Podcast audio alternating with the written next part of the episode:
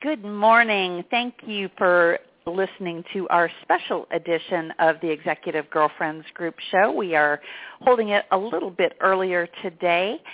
So uh, let me start by introducing our guest today, Jane Jenkins Herlong. Did I, rep- uh, gosh, I am, let me just restart this. I, I uh, am tongue twisted.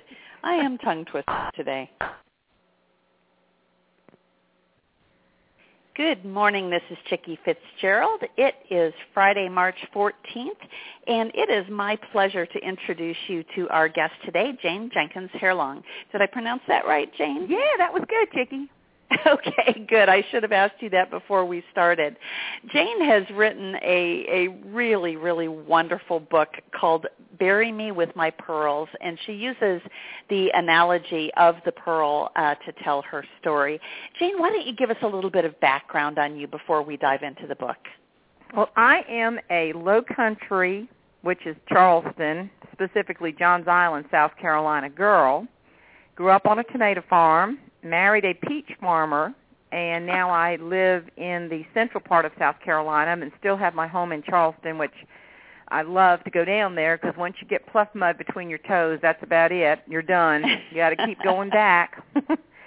but I. Oh. Um, I, I, and I love Charleston too. Every year when we decorate our Christmas tree, we've got the ornament that we bought when we were in Charleston, and I have very, very fond memories it is it's a great place and more people are discovering it which is extremely interesting when you try when you're navigating traffic but i'm glad you enjoyed it. it really is a wonderful place. It has so much to offer. So I, th- those are kind of my roots and i when i married thomas uh herlong and um moved me up to this little tiny town called johnston i thought i was going to suffocate. Um but i managed to start speaking, and uh, I had already been on the platform from my, my Miss America experience as Miss South Carolina, which was a truly eye-opening, life-opening experience for me. But I managed to take those skills, further them on a, a larger platform to different associations and corporate events, and it's just been a blessing. And from that, I started writing, and uh, kind of had a secret desire in my heart to write and then started doing more comedy.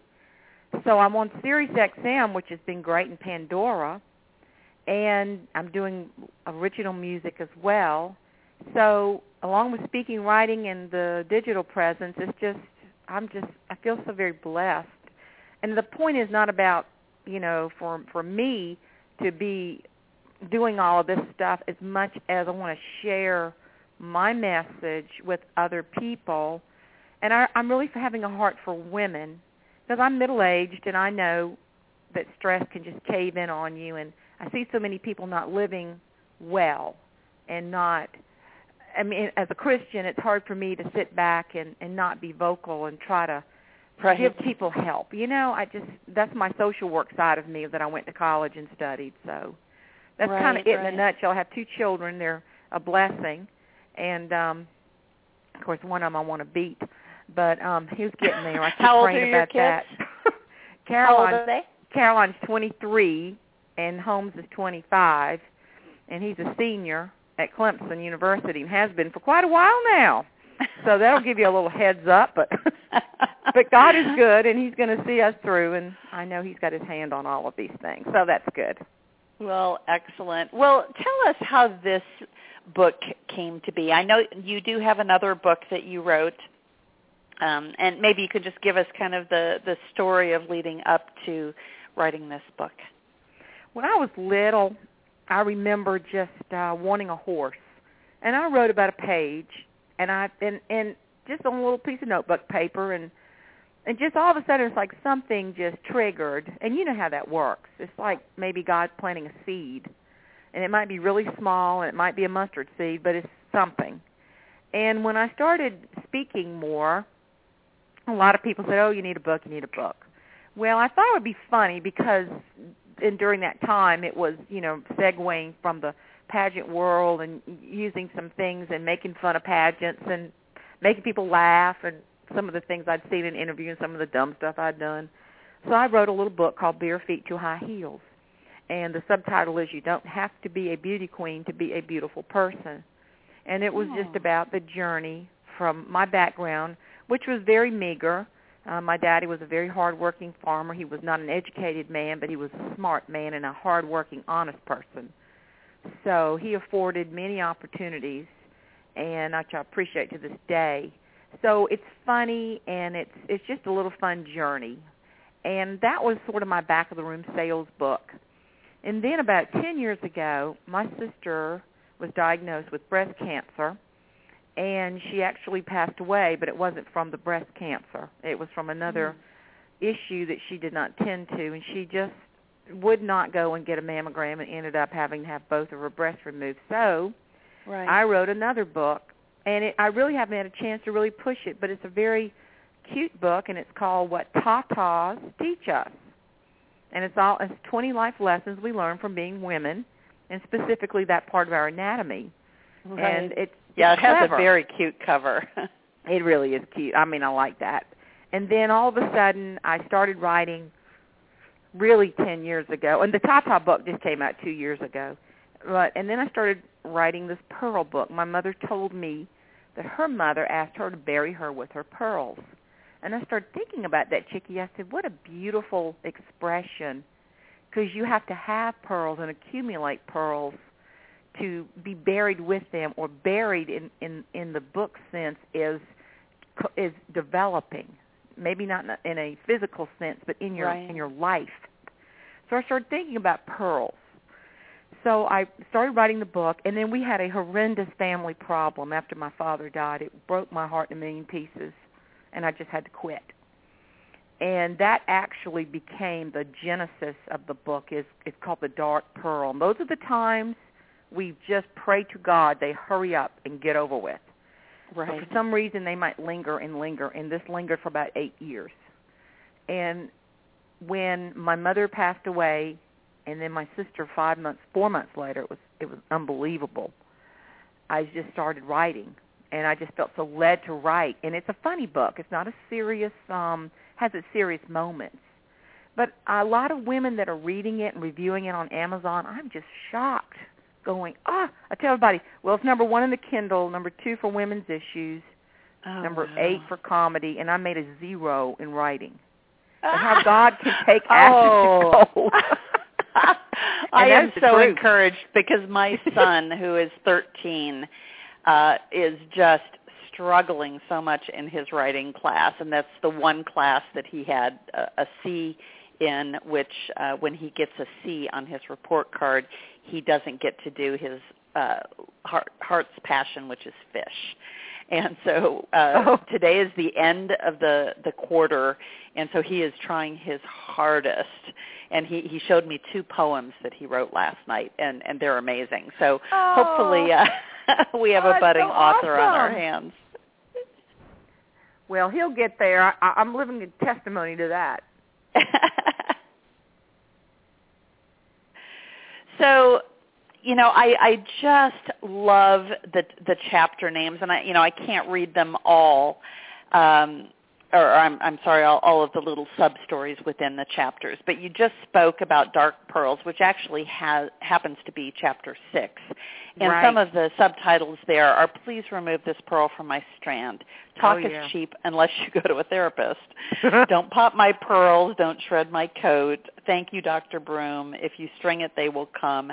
A half of Valium and a whole of Jesus, et cetera, et cetera. So why don't we uh, dive in just at the beginning of the book, if you will? And you already told the story about your grandmother and your and your mother, and uh, you know how she had. And I actually love it. At the beginning, it says she had two suitcases packed, and one one was for the hospital, and the other was for her funeral. And her her pearls were clearly in the one for the funeral. Um, so uh, the next chapter of the book uh, is actually about the power of the irritant. So why don't we Yes. start there? You know, I think, Chicke, irritants define us.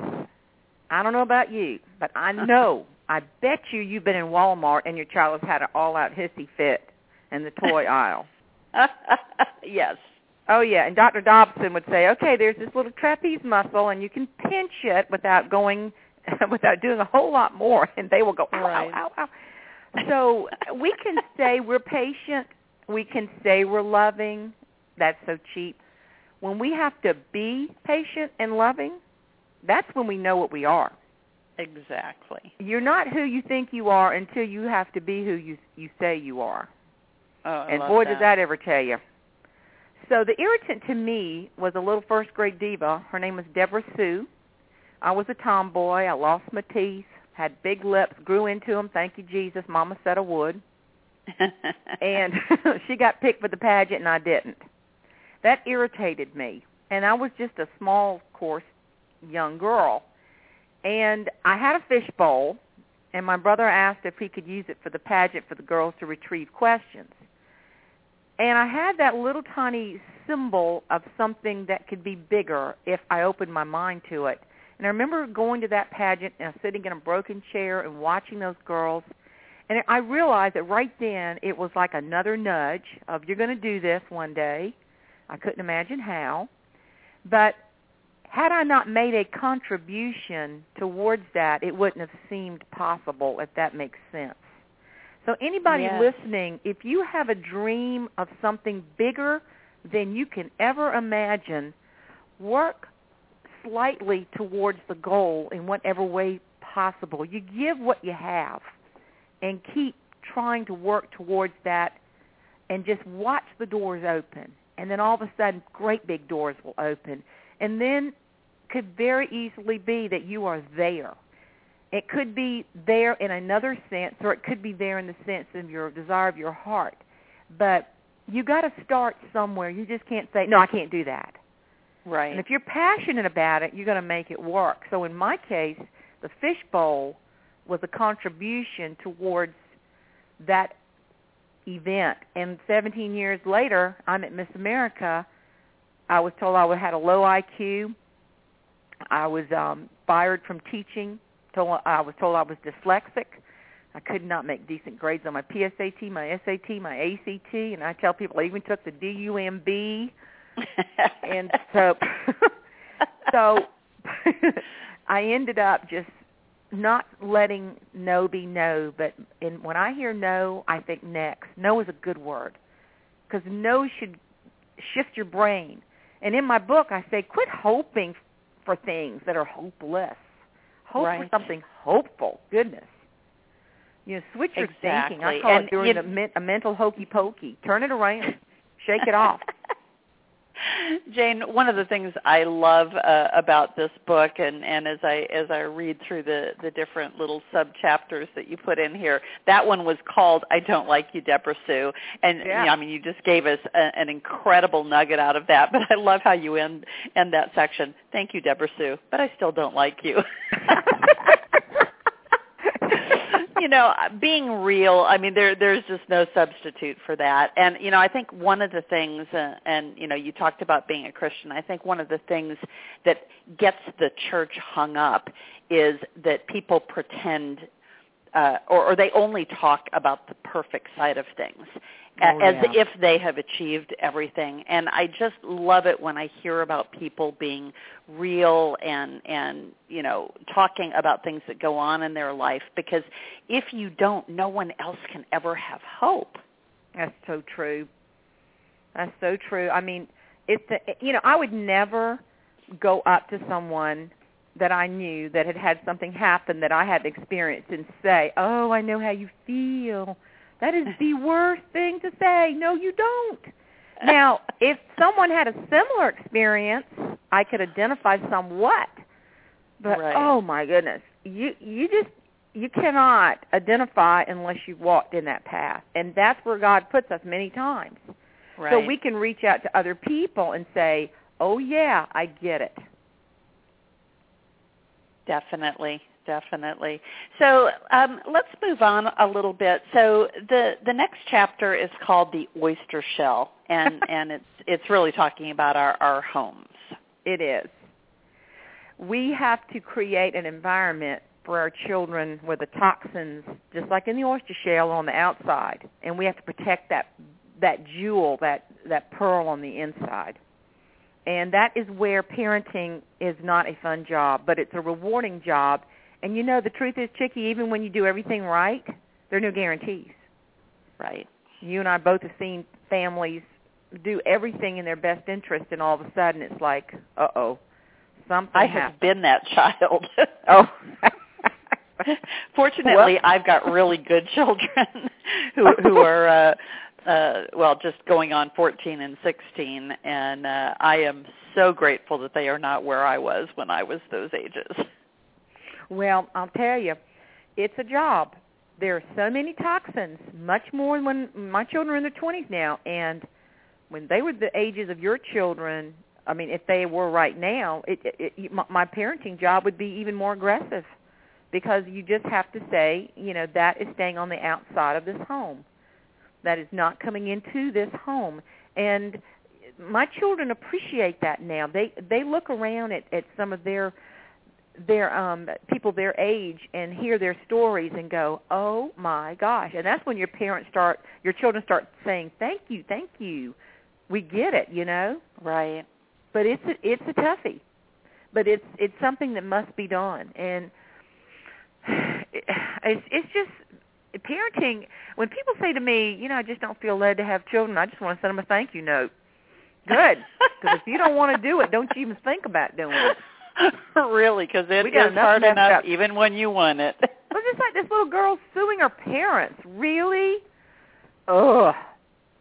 You know, that's been all over the news. But um I don't. I, I just think uh, uh, you know you can't do too much, and you can't not do. I mean, Dr. Dobson said I love his writings.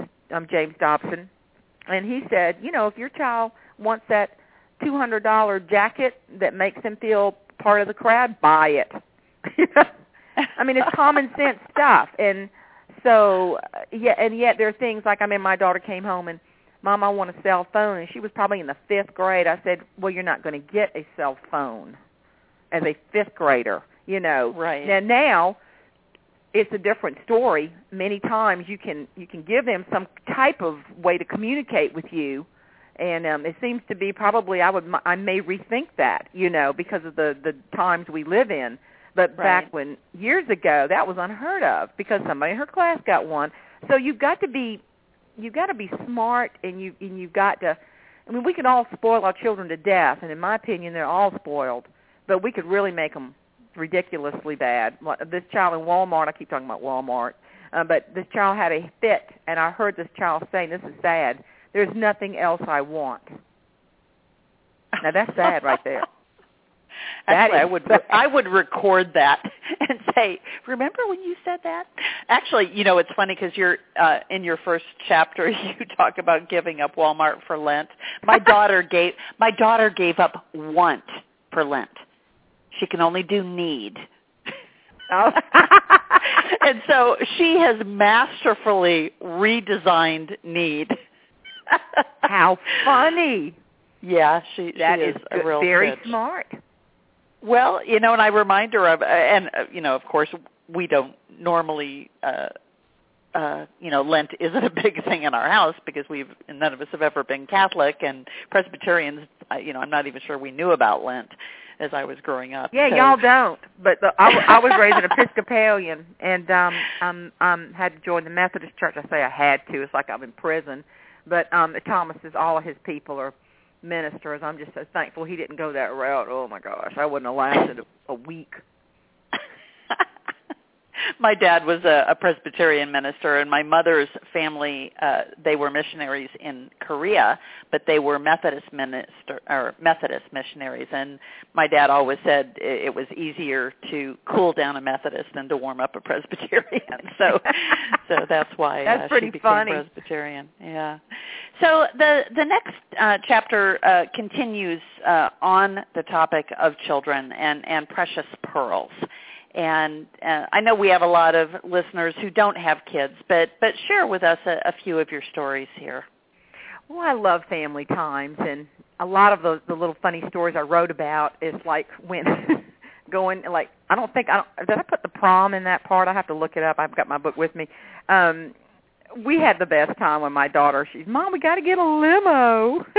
I was speaking in Texas and somebody introduced me by saying, I need a pair of white, a clear acrylic shoes with a four inch heel and a T strap. And I'm going, what is she doing? Our speaker today, and I just couldn't believe it. She said, it's the prom. I thought she was going to cry before she introduced me. I thought, what? and then I realized, no, no, it's just not Texas. It's South Carolina, too. It's a big deal. I mean, I'm Yeah. riding down the road. I see on the big electric sign, Sarah, will you go to the prom with me, Joseph? I went, what? I mean, the, so the high schools, you know, they're all into that big doodah about asking for the prom. Well, anyway, my child wanted a limo. So I told her, I said, I cannot imagine this kind of money I'm going to, daddy and I would spend. And Thomas's office, his New York Life insurance office, is in the funeral home office. We're, I tell you, the town is so small, it's unbelievable. So I joke around and always say, New York Life or death. You know, when people walk in the door, I give them that line. So um, T- Caroline said, Mama, can Miss Betty at the funeral home drive us to the prom? I said, no, Oh, she may gosh. hate death. You know, so I called my friend. Everybody's got a friend who has friends everywhere, you know. So I called my friend Calvin. So then I said, Calvin, I need a limo. He said, all right, I'm on it.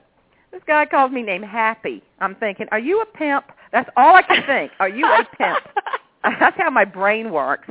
And so he told me how much he was going to charge to take the children in the limo and sit and park right by the prom for like three hours. I thought, oh no, that's not going to work. So I called all my girlfriends. I said, come on, we're going for we're going out to eat. So I had Happy meet us at the Waffle House right by the interstate and take us out. So we went out to eat and went to Dunkin' Donuts and Bonefish Grill. Had a ball. All my girlfriends. And um what was the funniest part of the whole thing is when the the limo pulled up at the Waffle House, the doors, it looked like somebody set a bomb off. It exploded, and all the waitresses wa- ran out saying, "We won! We won!" they thought they'd won the Publishers Clearinghouse giveaway. oh, how funny. Isn't that hilarious? So those are some fun family times and then the um the trips that I've been able to go on with and from my speaking, I have some wonderful experiences to give the children. And um they've been with me and, and Thomas and we we've been to Paris and oh my gosh. Those family times you can't get back. I mean, you know, with your children the ages they are, you see, uh-oh, this is running out and we just came back from New York over Christmas, and I did the cheapy reapy trip because you can get it pretty, pretty reasonable if you go after the first of the year. So those those family times are so valuable. You can't put a price on them, and No. uh, just the memories, you know. And and when your children talk about family times, every time my family says, "Remember when?" You know, we bought a tacky boat with blue sparkles all over it. I thought Thomas had lost his mind and um we enjoyed that little boat forever and we laugh about that thing. And um so we've had we've had some fun times and I just wanted to highlight some of those because I I do believe of that those times are precious. They they pull us together and that's what family's all about. So moving on uh, to chapter four, you you uh, tell some stories about the importance of stringing your strand. Yes. We all have a choice what we add to our strand and what we take off of our strand. And either it's going to define us or we're going to define it. And the longer I live, the more I realize we have to craft that strand to and, and to be in our best interest. And our problems can become a treasure or a tragedy. And I remember one of the stories I write is when my son was a little boy, we went to the Clemson football game in uh, Clemson, South Carolina, of course. And when uh, my daddy was in a motorhome, he'd had his knee replaced, and it was homecoming. And Thomas took the children to see the floats, and it's a ways away from where we parked in in this motorhome my daddy had. And I told my son, I said, "Hold on to daddy." You know, he starts looking around. Just hold on to daddy. So it was it ten minutes later? My I heard bang, bang, bang, bang on the motorhome door, and I opened it, and there was my little toddler child. I mean, he was probably about, he wasn't a toddler, he was about five, and he was crying, and he said, Daddy lost me. And just crying and crying. And what hit me, Chicke, was, oh my gosh, how did you find your way back here? It's a sea of people and motorhomes and cars. Right. And he told me, he said, Mama, you told me I was smart. And I thought to myself, let me think when I told him he was smart. Oh yeah, he was eating that dead bird in the yard. and I could have said, "You are so stupid. Get that bird out of your mouth." But instead, I said, "You are smarter than this. Take that bird out of your mouth. You're smart. Right. Act right. smart." Just a play and words hurt, man. Words can cripple people. Right. So just little things like that. And of course, years later, we take him to school, and I told him, I said, son, you're smart. Remember that. And I'm still telling him that because I cannot wait for that child to walk across that stage and get that diploma. But you have to sow those seed pearls. Yes. Exactly. Well, I love the analogy. Well, and and, and anybody who loves pearls, you know, probably has seed pearls and, and necklaces that are the irregular pearls. My favorite are my dark pearls. So I'm I had never thought about it in the context of, of what you're talking about here in your book. Um, and you know, the the next one is actually God loves damaged pearls. Oh, and, yes, he does. Uh, you know, this is just so true. So talk to me a little bit about this.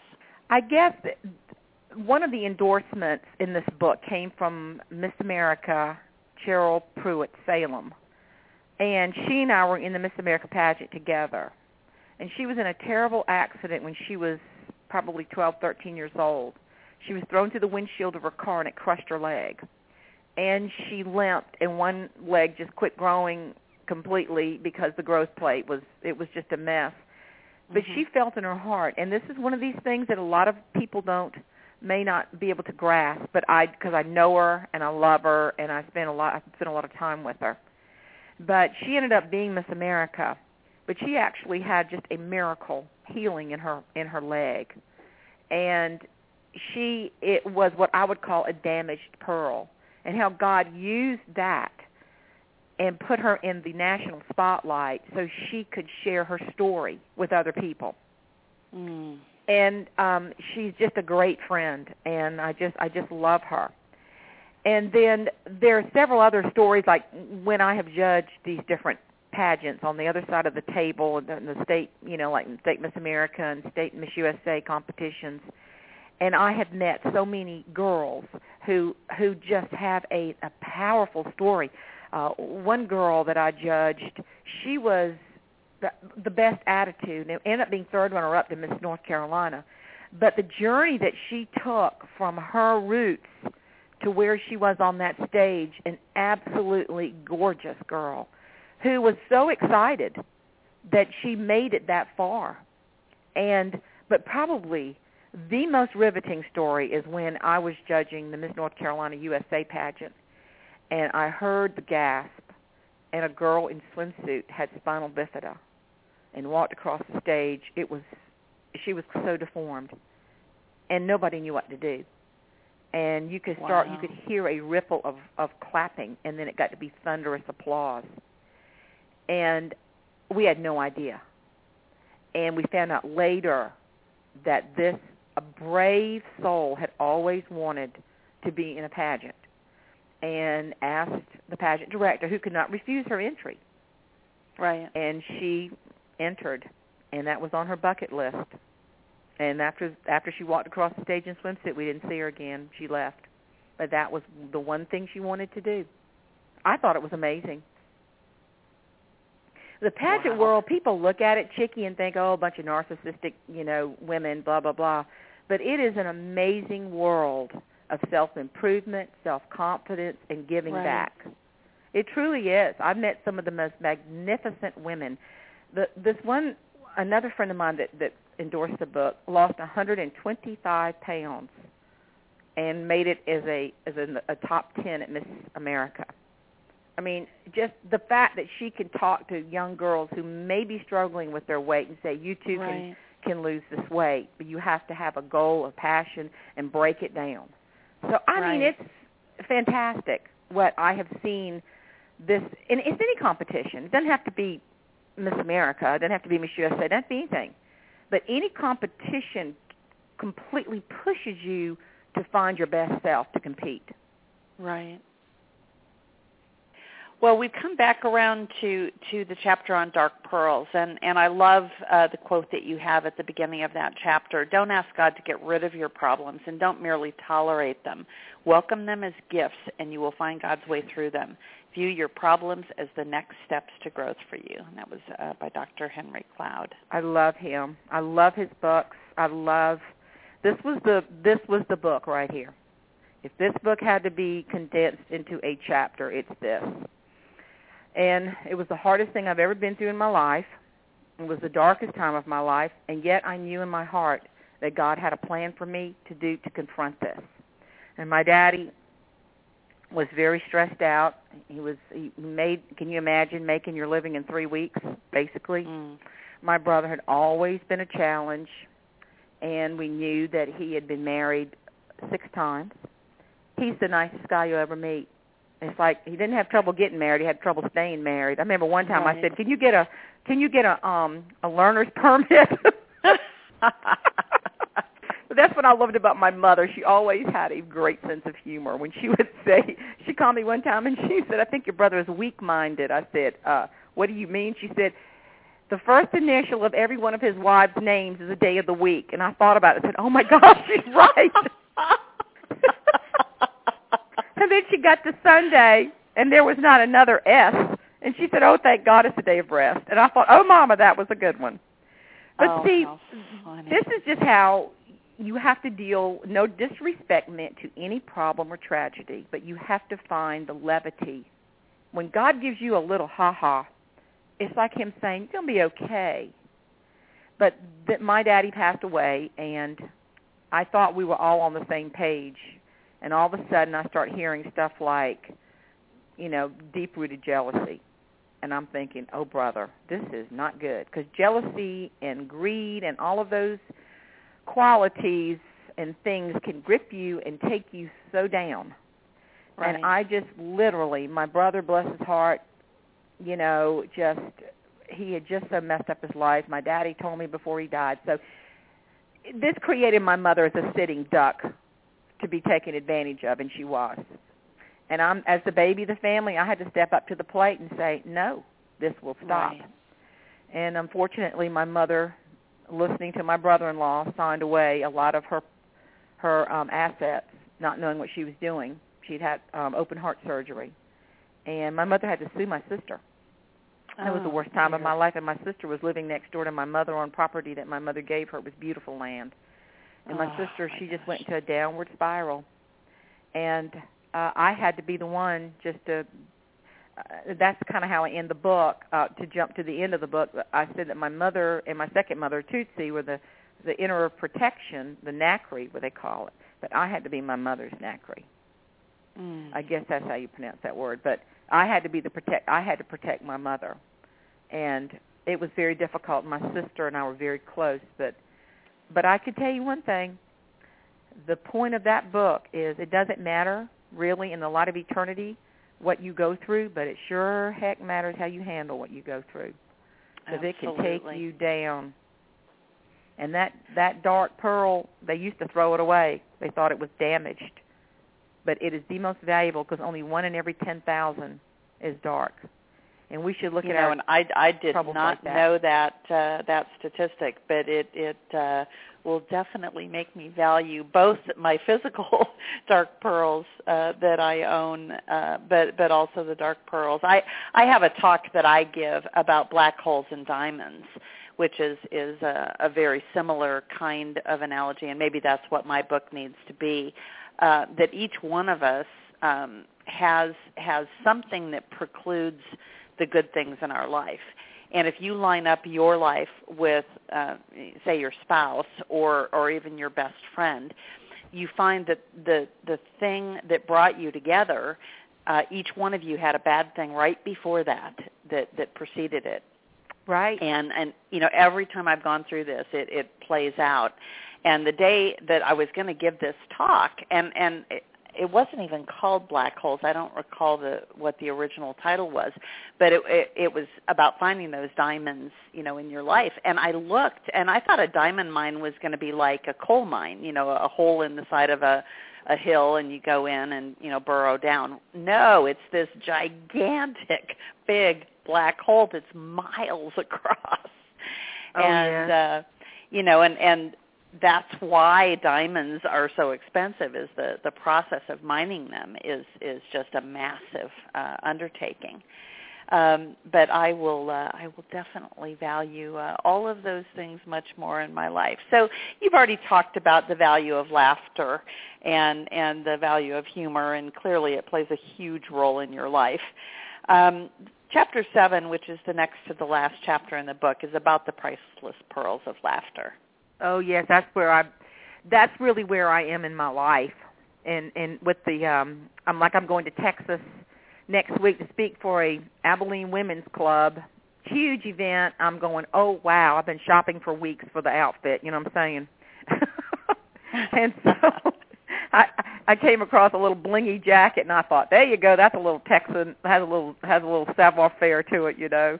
But right. um but I will um what I love to do is make make people laugh. Uh, I have life stories that I tell. I, I just submitted a new CD. You have to send CDs to um, Sirius XM in New York, and they've been wonderful to play my comedy. And I've had a lot of fun with it. And uh, the, the difference between a humorist, which I am, and a comedian is the fact that a comedian just has a zinger. Boom, boom, boom. Funny stuff the humorist sets up a story that may have a life lesson in it and and right. tells that. And can I tell you my my latest funny one? Oh, absolutely. Just happened 2 weeks ago at our little grocery store here. It's IGA, little grocery store. So I'm in there. And I'm just riding high on my Pearl book. You know, it's done really well on Amazon. I'm very thankful. And I'm thinking, you know, this is good, but there are those people that will help remind you and put your feet squarely on the ground, and this was definitely one of them. I heard, "Are you Jane Herlong?" This real sweet accent country woman. I said, "I am. I love your book." I said, "Oh, thank you. Oh, it's the Pearl book. No, no, it's the one about the titties. See, that's the Tata." I said, "Oh." She said, "Oh yeah, honey. You know where I got it from?" And I said, "Where?" She said, "A yard sale. It was a quarter." then she proceeded. Of course, as a humorist, I'm going, thank you, Jesus. This is a good one, you know. And she said, I can use this story. She said, I did the math, and if I subtract and add it up and think about it, I just spent a little over 12 cents a titty. Oh, my gosh. Is that not funny? Then she said, I'm going to share it. Oh. I'm going to share this book. I said, oh, you are? I was scared to ask. She said, I'm going to put it in my yard sale, and I bet you I can get my quarter back. oh, how funny. And I'm thinking about all the money I spent having this thing illustrated because I self-published the first two books. and Right. the Pearl book, thank goodness I got a publisher, but um oh my gosh, I laughed so hard. But I thought, there's a, there you go. See how people can remind you, hey, you know, chop, bring you right back down to earth right there. Oh, so it was just funny. funny. So those are the kinds of things I look for and I include in my Right. my presentations. Well, I I love how you end the book because the this chapter is called Our Inheritance and on on my radio show uh which is on Blog Talk Radio uh called Solutions Live, that's where we post all of our executive girlfriends group calls. My theme music for that show is Nichole Nord Nordeman's uh song Legacy. Uh-huh. I want to le- I want to leave a legacy. How will they remember me? You know, did I choose to love? Um, and and so when when we look at, at life, and you've talked about how we can't just uh, well, we need to be in the moment because you miss a lot of things if you're not. But if you don't think about where we are in the big scheme of things, in the scheme of eternity, or in in uh, the perspective of just being here on Earth versus being a part of this, you know, enormous galaxy and, and the universe, um, you know, we, we can get really skewed in our thinking. We definitely can. And what we what our inheritance actually should be is the things maybe not physical but the mental things that have created who we are that we can give back that our children's children's children can say oh wow there was a story about my mother grandmother great grandmother and it was that or grandfather that he or she did, you know, that to me is a lasting pearl. A pearl that that mentally we should be handing down. I mean, I am not only crafting my home, you're not only crafting your home, Chicke. We are crafting a home for our grandchildren and our great grandchildren if God allows us that timeline to live to see it. This is a, a, a passing of the baton, a passing of the pearls. And we've got to remember that. We are influencing generations yet not born. Right. And that's our inheritance.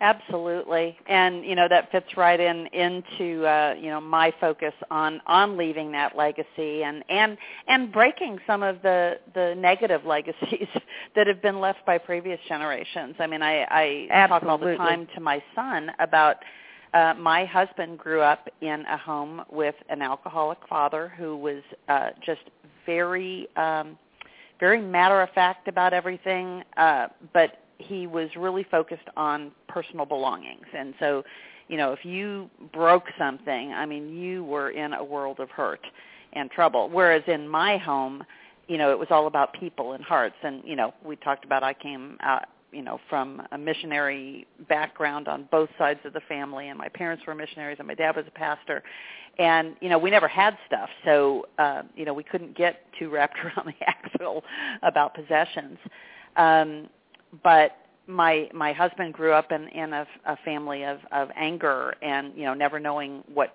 temperament the father was going to be in when when he would walk in the door.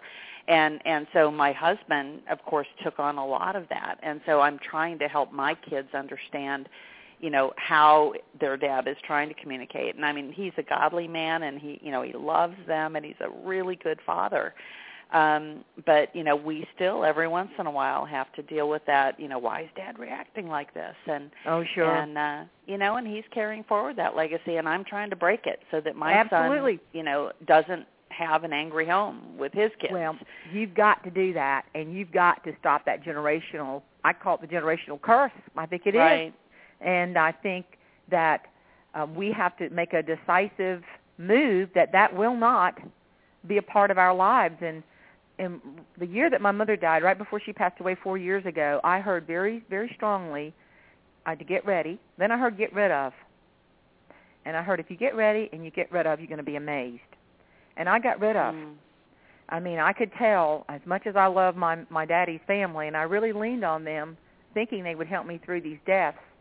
They didn't, and it's been it's been a pruning and I have just had to say, I love you, but I don't like you, and you have to stay on this side of my life. And that's been the hardest thing for me as growing up and trying to live a Christian life. is just how far do you take the love of Christ? And I think one of the most eye-opening quotes I read was from Jan Silvious's book, Foolproof Your Life. And she says sometimes turning the other cheek can get you in more trouble.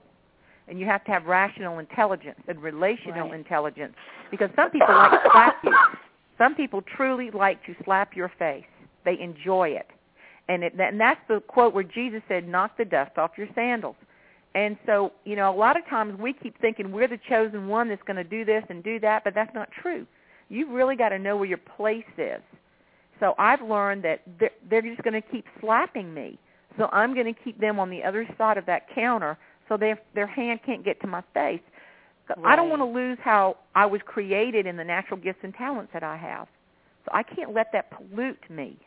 And that really is what it is. I was just on the phone with a very good friend that we're dealing with similar things.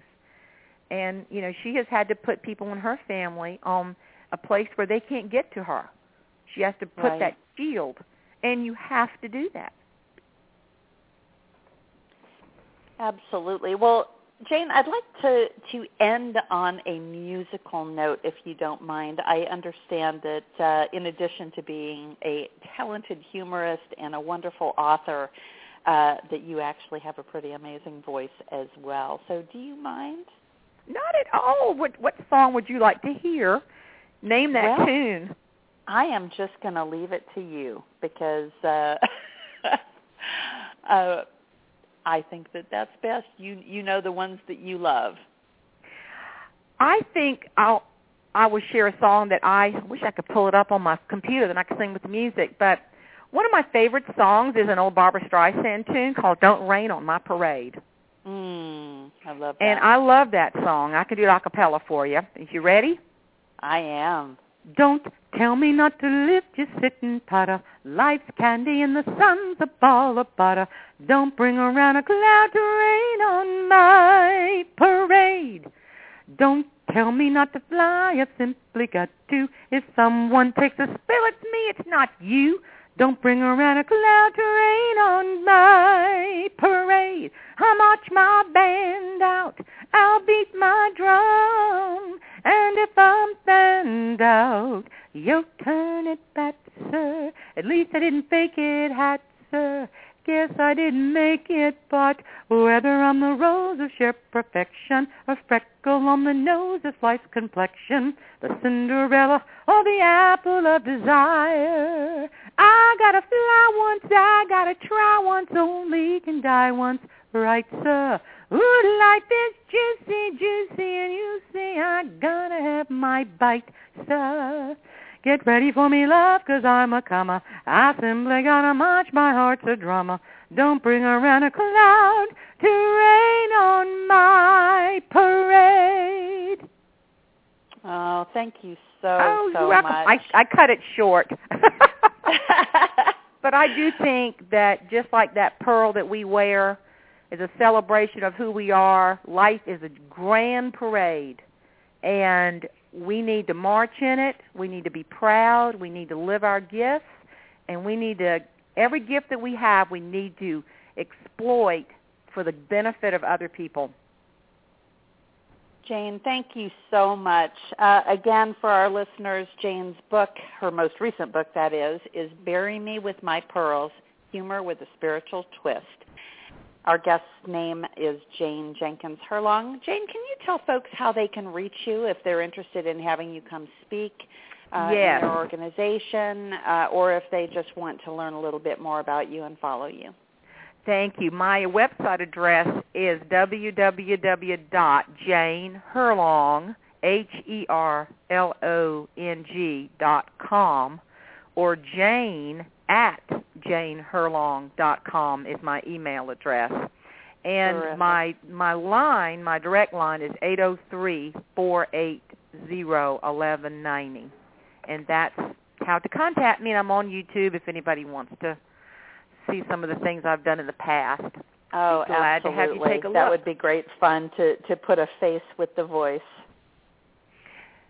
Well, I appreciate it, Chicke. I thank you so much for this time, and I've really enjoyed sharing a little bit about, you know, what I do, and I thank you for what you do too, because it, it's a wonderful venue to help folks learn a little bit about, you know, what we can do for other people and and live well. Right. Well, I can't wait to dig into the rest of the book. I've I've just uh, you know taken little nuggets out of it, and uh, I think I need to just curl up in a, a nice chair. It's cold here in Florida today, so it's a good day to read a book. Well, good. I hope you enjoy it, and I hope that book within you will be given birth. It seems like if we read other people's um, writings many times, it, it helps spark something that maybe we need to be doing too. So Right, right. Well, I've been writing uh, on on my book for some time. I just haven't finished anything. So uh, I've published a number of books in in, in my uh, industry, uh, but they're they're industry reports. Uh, and uh, I was spoiled because my very first book sold for nine hundred and ninety five dollars. and uh, as Oh, to the quarter at the uh, yeah, but unfortunately, you can't sell a lot of nine hundred and ninety-five dollar books. But uh, I ended up breaking it. I ended up breaking it into three other books later when my publisher uh, went out of business, and I had to buy back my uh, my copyright from the people who bought his company. And uh, anyway, learned learned a lot about the publishing business. Oh, uh, I know it's pretty interesting, but wow, that is some kind of book. well, it's uh, it it is still in demand today. Occasionally, I'll, I'll uh, because it was written for you know airlines and and hospitality companies, and uh, my my industry specialty is uh, distribution of of uh, primarily the travel product, but. uh Anyway, it's it's been a fun ride. We'll, well, we'll talk about that really another day. Are, well, people are looking for answers to their problems. Yes. I mean that's that's what they want. So any kind of book that we write you know, we all people aren't going to invest in it unless it addresses something that can help them. Exactly. That's just exactly. where we are in life. Well, I hope you have a wonderful weekend, Jane, and thank you again for being so flexible on timing today. I really appreciate it. Well, thank you very much. It's been a pleasure. All right, terrific. And for those of you who are listening, if you'd like to know more about the Executive Girlfriends Group, you can go to www.executivegirlfriendsgroup.com or look for Executive Girlfriends Group on Facebook. Thanks so much, and we will talk to you next week. Bye-bye, Jane. Bye. Thank you, Chicke. Okay.